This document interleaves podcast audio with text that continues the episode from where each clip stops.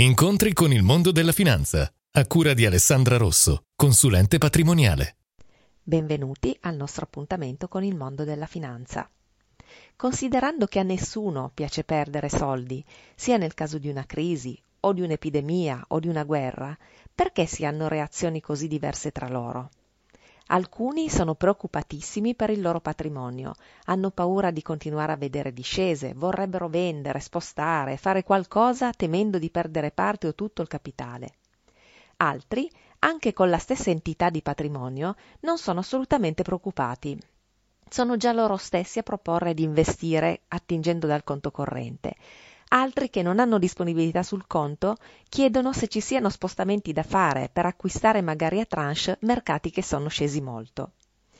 È questione di carattere, ma nel primo caso occorrerà spiegare che o ci sarà la fine del mondo per cui non ci saremo più, oppure se il mondo continuerà ad esserci, vedremo che i mercati, come sempre, risaliranno per segnare nuovi massimi. Quando? chiede l'ansioso. E chi lo sa, staremo a vedere. La cosa importante è non vendere e stare fermi, se manca il coraggio di comprare. Warren Buffett dice che basta avere paura quando gli altri sono avidi ed essere avidi quando gli altri hanno paura. Quindi, quando si scatena la paura e scende tutto, bisogna essere avidi e comprare.